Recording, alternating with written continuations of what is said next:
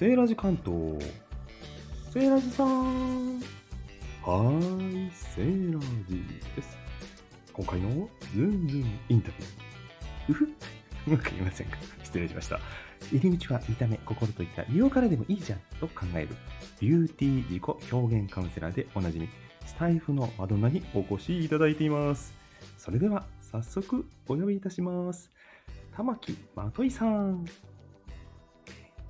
タラジ関東、たまきです。そう来てくださいましたか。懐かしい、なんか昔ありましたね。懐かしいやつをちょっと入れ込みたくなりました。ありがとうございます。サービス精神旺盛なまといさんですけども、はい。実はこうやってお話をするのは初めてかもしれないですよね。そうなんで声ですよね。話すのね。うん。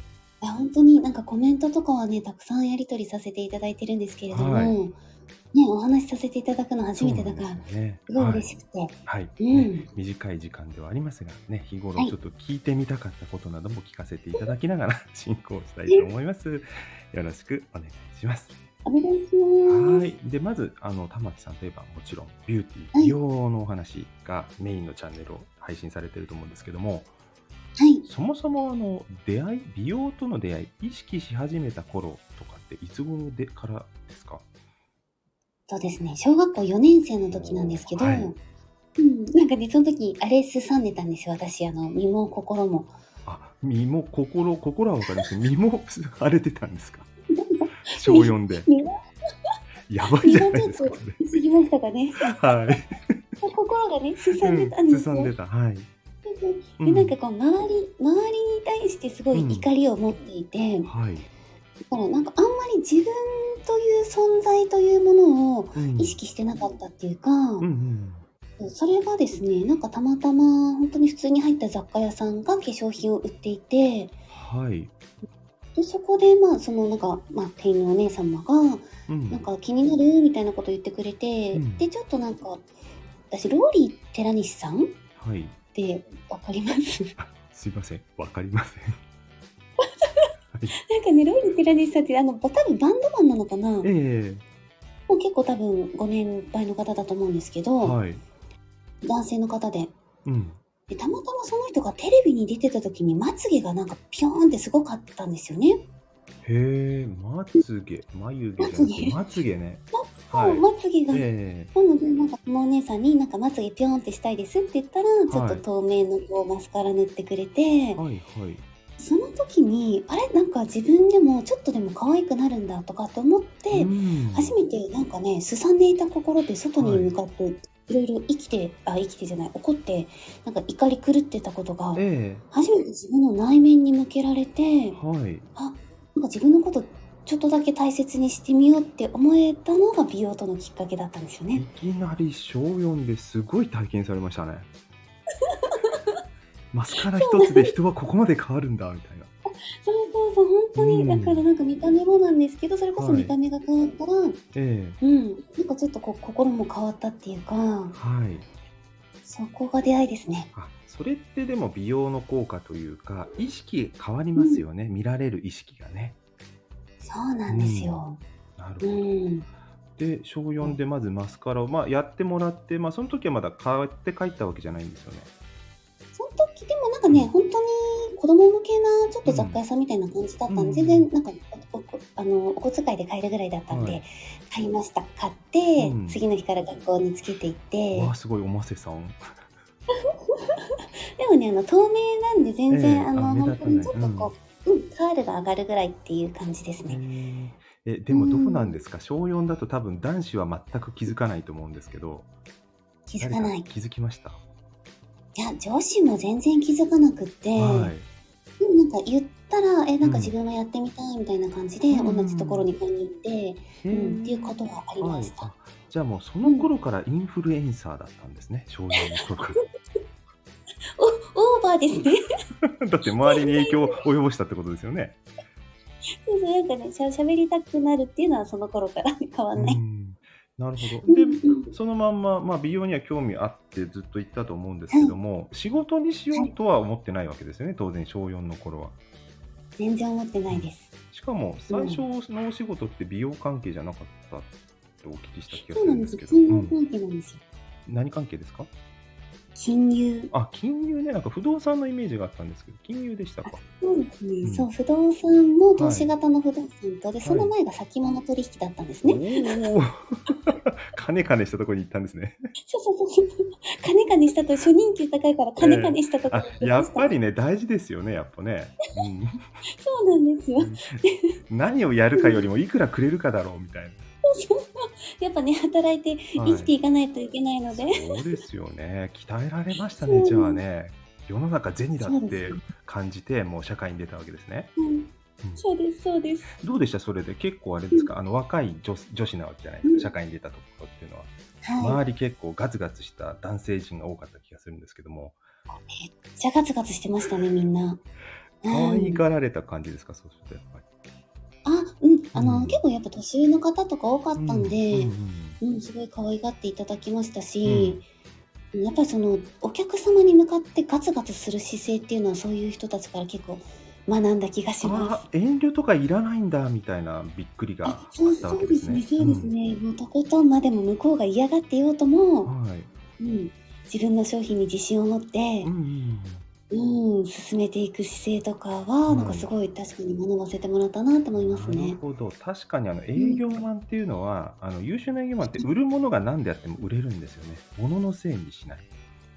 うん、あれはありますよそういね。う自信満々なおじ様たちに囲まれて、そこであれですか、親父ギャグは磨かれたわけですね、そうすると。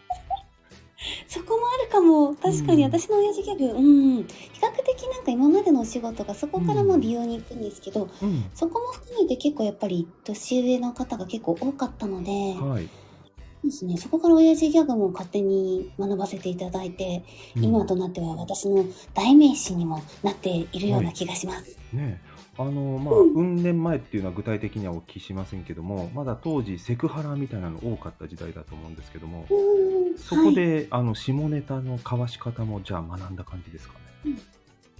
そうですね、うん。下ネタの交わし方どうなんだろう、うん。その時なのかなうん、言われてみればそうかもですね。普通に飲み会とかでお触りしてくるおじさんとかいっぱいいましたからね。それはどうだったんですか？ふざけんなって感じですか？それともまあ意外に仲良くやってよろしくやってやろうみたいな感じだったんですか？あ全然私はなんか仲良くやろうみたいな感じで、そんな明らかになんか変なとこ触られたら別ですけど、うん。ね、なんか太ももとか、はい。なんかちょっと、なんかいるじゃないですか、そういう人とかいっぱい。ね。はい。うん、全然そのまま、まあ、そのままマッサージしてもらっていいですか？みたいな。ああ、はいはい。あ、うんその頃から下僕を養う素養が培われていたわけですね。そう触られたら大体そうやって交わしてました。うん。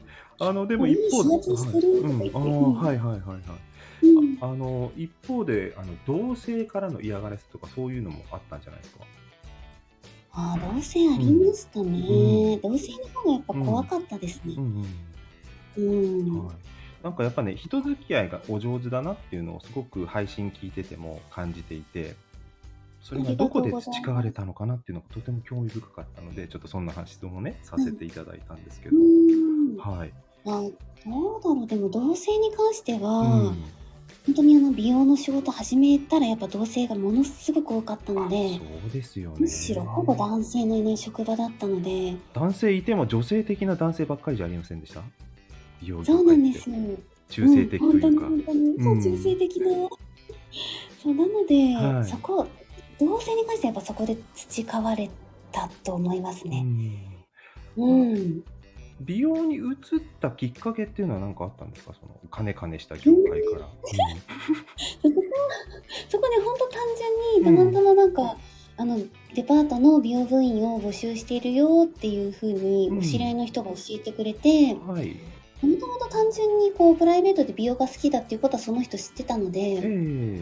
ただあのデパートの美容部員さんとかってすっごいお給料安いんですよね。ああそうですよね。たくさんいらっしゃいますし、華やかですけどねうん、労働条件厳しいですよね。お休みの日も休日もお休みじゃないしみたいな。そうなんですよ。うん。なので、やらないって言ってたんですけど、うん。なんかたまたま募集してるからどうって言われて、はい。なんかまあせっかく誘ってくれたら1回ぐらい体験してもいいかと思ってうん。やったのがきっかけですね。そしたらもう、うん。めっちゃ面白いじゃんと思って、うん。うん、そこからですね。その面白さってどんなところでした？美容分野やってる面白さ。もう単純に、その、なんだろう、今までその金融商品を覚えるのも苦痛でしょうがなかったんですよ。興味がなさ興すぎて。味ないよね、そうですよね。でも、結局とかに説明してても、自分があんまり興味がないから、うん。なんかこう、ノリでしか喋ってなかったんですけど、うん。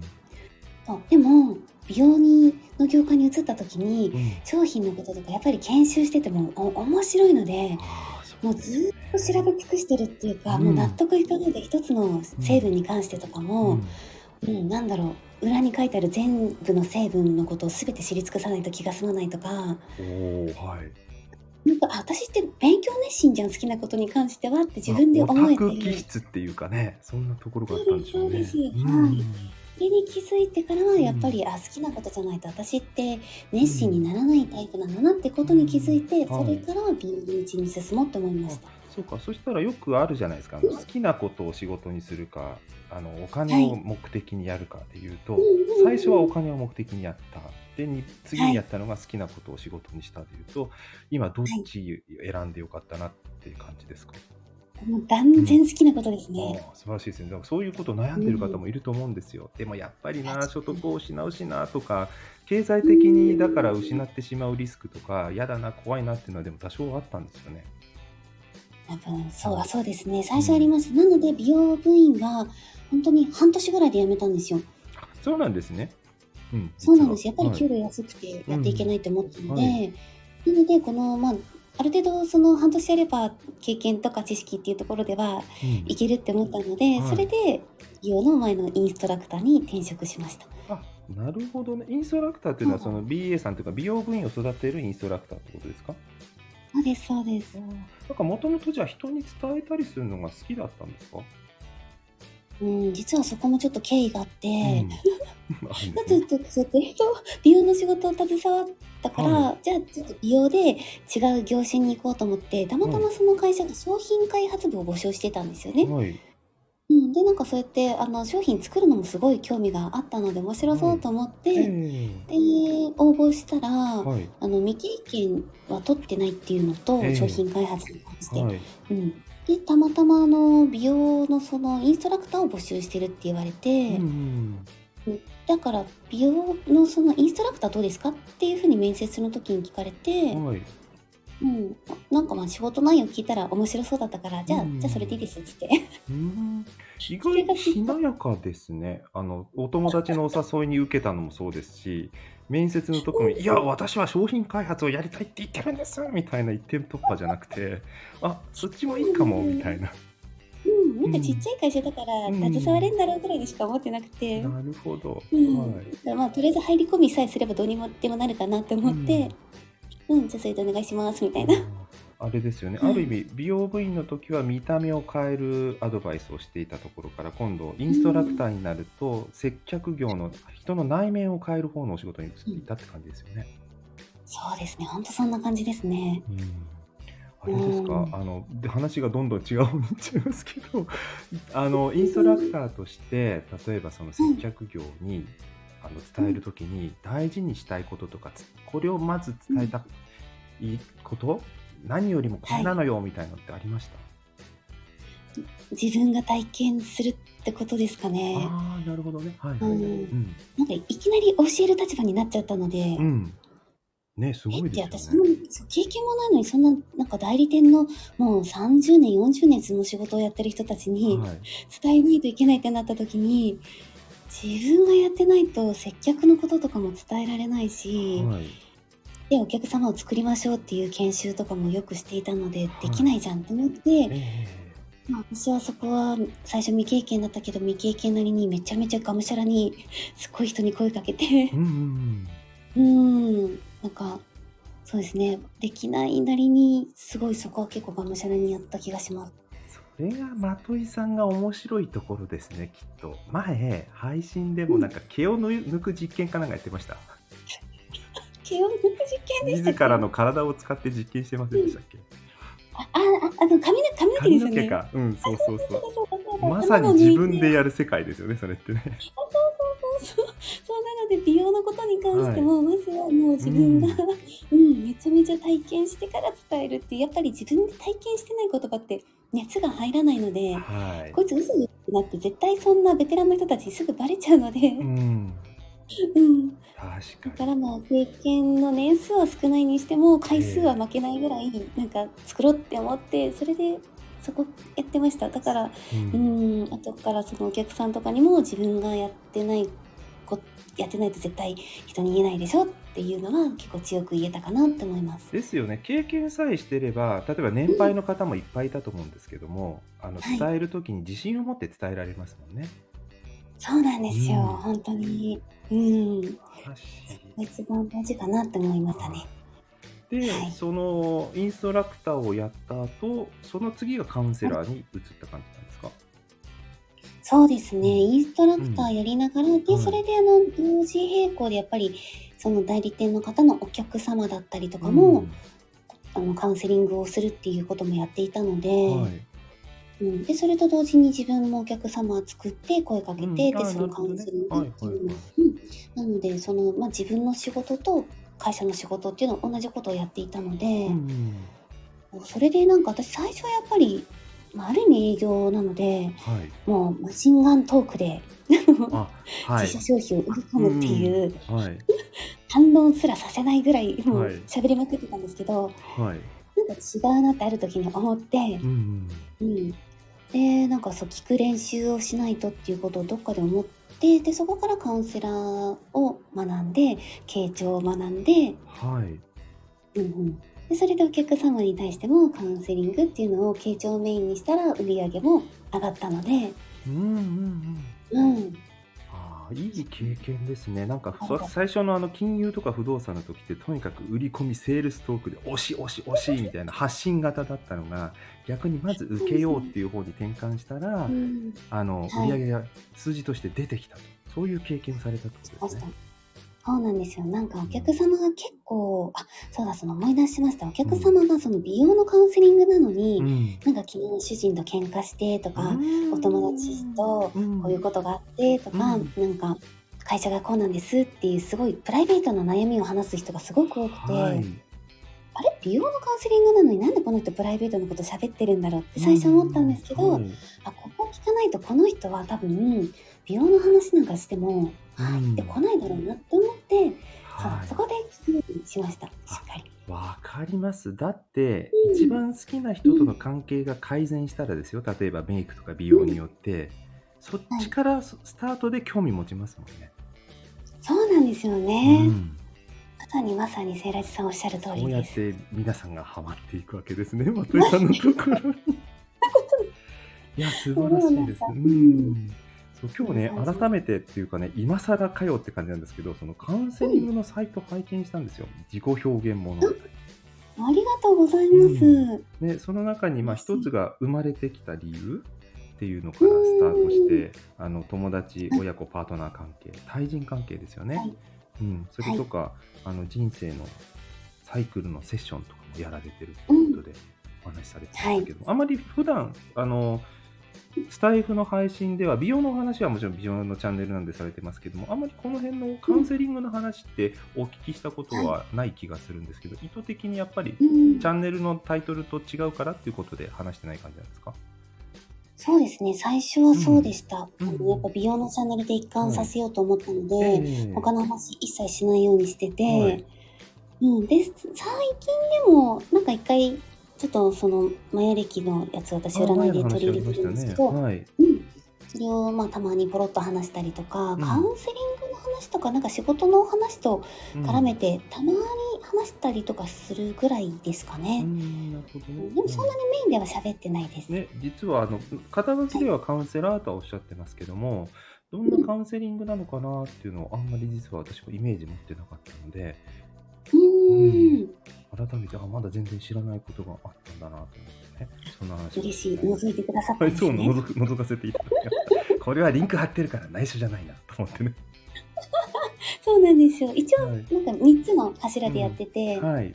うん、まあ、美容とうん美容カウンセリングと、はいマヤ歴の占いのカウンセリングと、あとは心理カウンセリングっていうその3つでやってます。ね、なんか、まといさんにお話しすると、ほっとしてね、皆さんが癒されるんだろうなっていうのは想像はつくんですけども、あありがとうございます。ね、あのインタビューのお話なんかね、あのコラボ収録なんか聞いててもね、皆さんが心地よく喋っているので、いや、さすがカウンセラーだなと思っていつもね、聞かせていただいてたんです。そんなことないです。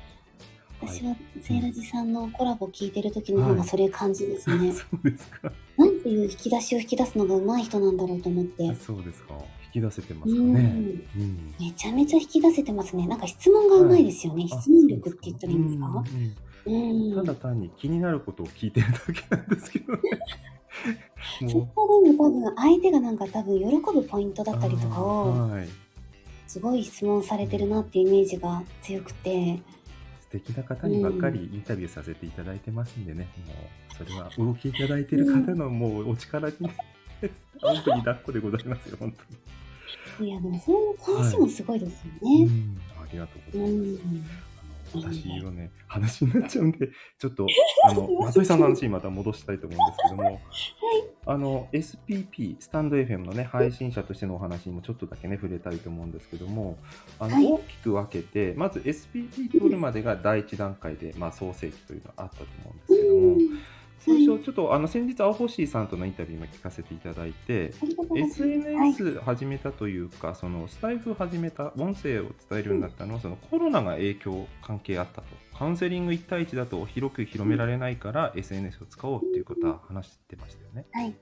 うん、そうですね。はい。あの、まあ、一応コロナ、たまたまなんですけど、うん。本当に私が前の仕事辞めて、はい。自分で仕事しようっていうタイミングがちょうど本当にコロナに重なって、ええそうなんですよ。なので、まあ、あの、でも一人で自分でやるっていう風に決めた時に、結構周りの人からは SNS は絶対やった方がいいよっていう風に言ってもらってたので、うんまあ、それプラス、まあ、コロナもあるから、あせっかくだったらもうちょっとオンラインでつなげようかなっていうので、うんうん、なんか、タイミングよくそうしました。そこはねすごいよくわかるんですけどあのご自身の表現でも使われてますけど、SNS 凡人？ね 凡人からっていうところからはい。スタンド FM という音声配信にまず着目したのは何だ、なんでだったんですか？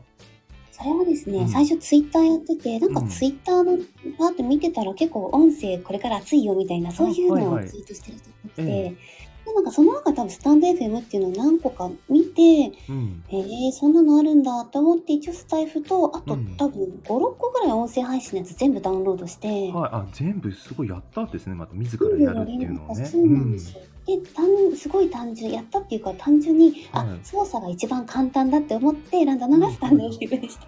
ああでもそれって意外に大事ですよ。みんな同じこと思うじゃないですかだって。一人私が思ったってことはそう思う人がたくさんいるから可能性のあるプラットフォームってことなんですよそれって実確かに。は。これなら使えそうっていう、本当になんか簡単なリモコンをとうん持った時くらいあの感じで確かにそうですよね。ぼ押すとこないですもんねボタンがねあんまりね 特に当時はねエフェクトも何もなかったし。そうそうそう本当に単純にそれでスタイル選んだだけです。あそうなんですね。うんいやーそれはそれは。でも音声を選んだっていうのは、うんさっきツイッターで見かけてたまたまおこれから音声だっていうのを見てやっぱそれも最初から音声を狙ったんじゃなくてそういうことをツイッターで読んだからやってみたって感じなんですね。そうですね。YouTube もちょっと視野には入れてたんですけど、うんなんか今更 YouTube どうなんだろうって、そのね、いうんっぱいもういろんな美容のこと配信してる人がいる中で、はうん、レッドオーシャンですよね。そうなんですよね。だからお医者様とかも結構もういらっしゃったので、うんそんな中でもっとそんな美容講師がって言っててもなんかあんまインパクトないだろうなって思って、なんか音声がこれからっていうのであればまずそっちからチャレンジしようって思って音声の方にしました。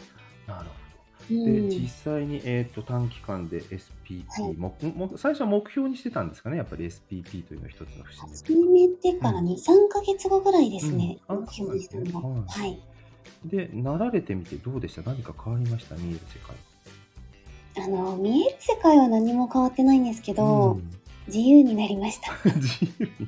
配信内容がちょっと変わってきたのかなっていう気はしますそうですね。はい。なんか HTP になるまでは、うん。あのこれ前過去の配信のどっかで言ってるんですけど、はい。あの運営が好む女になろうと思って、うちゃんですよ。相手を落とすまではねとことん こびるぞみたいな。とことんこびて、手に入れちゃったらさあやらねえぞみたいな。そうなんですよ。なのでも、うん。はい。あのただの SPP のになれそうな人みたいなチャンネルをこう作ってて、うん。で SPP になれた時に、うん。ああやっと解放されたと思ってあの、自分の普通のなんか、まあ、雑談みたいなんだったりとか、はい。うん、なんか企画ものに乗ったりとか、うん。うん、そういうのもできるようになったので。ちょっと楽しくなりました？じゃあその方が。かなり楽しくなりました。聞いてる方も楽しいですけどありがとうございます。はい、ただ一方でねそうは言ってもなんかやっぱり責任感というかこれは伝えないとっていうのは使命感に駆られ駆られてるというか使命感を持ってやられてる配信もあるなと思ってるのはそこがやっぱり意識の違いかなとも思うんですけどもね、そんな、うんそんな高貴な配信してましたして私。ますよやっぱり本当ですか？あの毎回とは言いませんけどもちろうんん、うんそっか。なんですかね。でも、うんはい。確かに、まあ、レターでたまたまそういうのいただいたりとか、えうん、なんか、あのスタイフの中で配信聞いてて、あ、こういうので悩んでる人がいるんだとかって思った時に、うやっんぱりみんなたどる道って一緒だったりするじゃないでか。そうですすね。うん。たどりなのでますよ別に SPP だからっていうよりはそのやってきた歴として単純に私の方がこの人より長そうだなって思ったら、ううんん単純にその歴歴としてのうんなん。か、うん長さでなんか伝えられることがあるかもしれないと思ってそういう配信する時はあります。まといさんの配信メッセージって素直に聞きえ、聞けるんですよね。へえ嬉うんあの否しい。定しないじゃないですか。私はこう思いますよ、こうしましたよって言ってるだけで、はいうんそれが一つの絶対的な正解ではないっていう、ねうん前提でお話しされてるので、はいうん、またそこもあのさすが化粧品美容業品用品だけを売ってるだけの人じゃないなって 相手の心をわしづかみみたいなね表現されてますもんね。嬉しいありがとうございます。めちゃめちゃ褒められて。でその後メンバーシップ始められましたよね。はい。うん。でメンバーシップ多分メンバーシップ入らないと内容聞けないと思うのでそこもちょっと触れさせていただきたいと思ったんですけどもはい。メンバーシップであのどんな方どんな方に入っていただきたいからあるいはこんな人向きなんですよっていうのをねちょっと教えていただきたいなと思ったんです。うん。はい、一応メンバーシップの軸としては、うん。個人で仕事、私がやっぱりや、まあ、まだ本当に、ね、2年足らずの駆け出しですけど、はい。うん、だけどあのそこで培ってきたことだったりとか、うん。うん、あのあるので個人でこれから仕事をしたい人っていうところを一つの軸にしてます。あなるほどね。うん、はいはい、じゃあこの前のまさに青星さんとのインタビュー番組なんかはそんな話でしたよねまさにね。そうですそうです。ああいうのも私がやってきたことっていうのをうん。枝をつけて喋ったりとか、はい。うんほぼそういう感じですね。あ。ーなるほど。じゃあちょっと今日触りを、いあの聞かせていただいちゃったみたいな感じでしたけど。あ全然全然。ね。あとはなんはいかちょっとプライベートの、プライベートっていうか音声やってての悩みだったりとか、ええ。うん、なんかそういうのもメンバーの方だけに、なんか素直に話しちゃおうって思って、うんあとこれからやりたいこととかうんうんを事前にそこでは話してます。あそうなんですね。あなるほど。わかりました。あの最後にねこ、このインタビューの最後に今後やってみたいことを聞こうかと思ったんですけど、それをじゃあ メンバーシップの方で聞いてくださいねっていうことにした方が良さそうですね。そうですね。ははいい。はい、わかりました。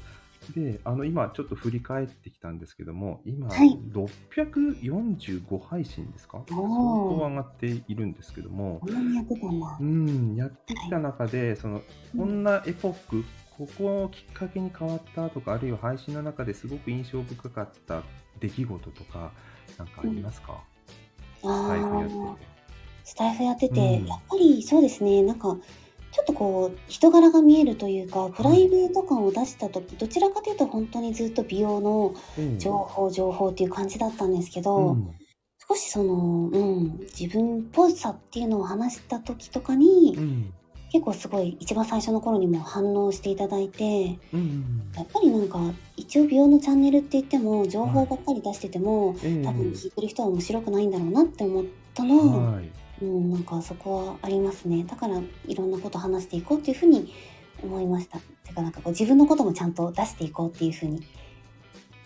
自分のことね、まといさんね、うんうふな あの笑顔に出てますよ。笑い声に。あの愛の手がね、すごくね、親近感湧きますね。一人一人愛の手、うふって笑いながら喋るじゃないですか。あ確かに喋ってますねあ。れ、日常の話し方なんですか？あれ日常ですね。プライベートでもね、確かにこの間も仕事先の人に、はい。そのウフっていうのが面白いねなんて言われて、うん。あややっぱ言ってるんだって思いました。そうなんですね。そう、そうなんです。だから冒頭ね、私、うふって真似させていただきましたけど、全然似てません。失礼しました。そんなことないです。うん。なんかそれがやっぱりまといさんだなって、そんなところからもね、多分話のテーマもそうですけど、お人柄って出るもんなんだなって思って今聞かせていただきましうんありがとうございます。はいた。ね、本当にね、いろいろ話してるとキリがないんですけども、うんあっという間にもうね、あの予定していた30分になってしまったんです。早い。うん。なので、最後にね、一言、えー皆様に伝えたいこととかね、えーメッセージなどありましたらいただきたいと思うんですが、い、かがでしょうか？えっ、と、今ちょうどお盆、あ、言っちゃっていいのかな？あ大丈夫ですよ。はい。すぐお。盆がもうすぐね、終わりそうな時ではありますけれども、そうですね、なんか、せっかくこれから、あの、音声配信って、この間 YouTube でも CM が流れたらしくて、はい。ね、話されてましたよね、そう配信で。うん。なので、絶対もっと盛り上がってくると思うので、こういうちょっとした休みだったりとかで、なんか、音声配信も一緒に休んじゃう人っているじゃないですか。あそうですよね。プライベートもあってね、声出せないとかありますから。なので、なんはいかそれをきっかけに、ううんん、休まないで、みんなでやり続けようって言いたい。かりました。そうですね。うん確かにちょっと利用者も変わるかなっていうのと、やっぱ新しい方も入ってるタイミングなのかなともちょっとね、うん感じたりもしてますけど。そうですよね。うんはい。絶対ね、やってて損はないと思いますし、うん。なんか、また同じ熱量でやるっていうのは多分大変だと思うので、今まで築き上げてきたものが、そうですね。休んじゃって。う。うんん。なので、休まないでやり続けましょうって、私は伝えたい。はい。止まるのをやめましょうということで。そうです。私も頑張って止めないようにやってますが、ライブはだいぶ止まってますけど、みたいな。なかなかね、やっぱりライブとかだと環境とかがね、ありますもんねそうです。ね。はい。どうしてもね、まあ環境ありますけどね、できる範囲で、無理なくね、はい。できる範囲で続けて。うん。いけたらと思います。はいありがとうございます。いつも楽しみにありがとうございますね、いただきまして、今日はお越しいただきまして、ありがとうございました。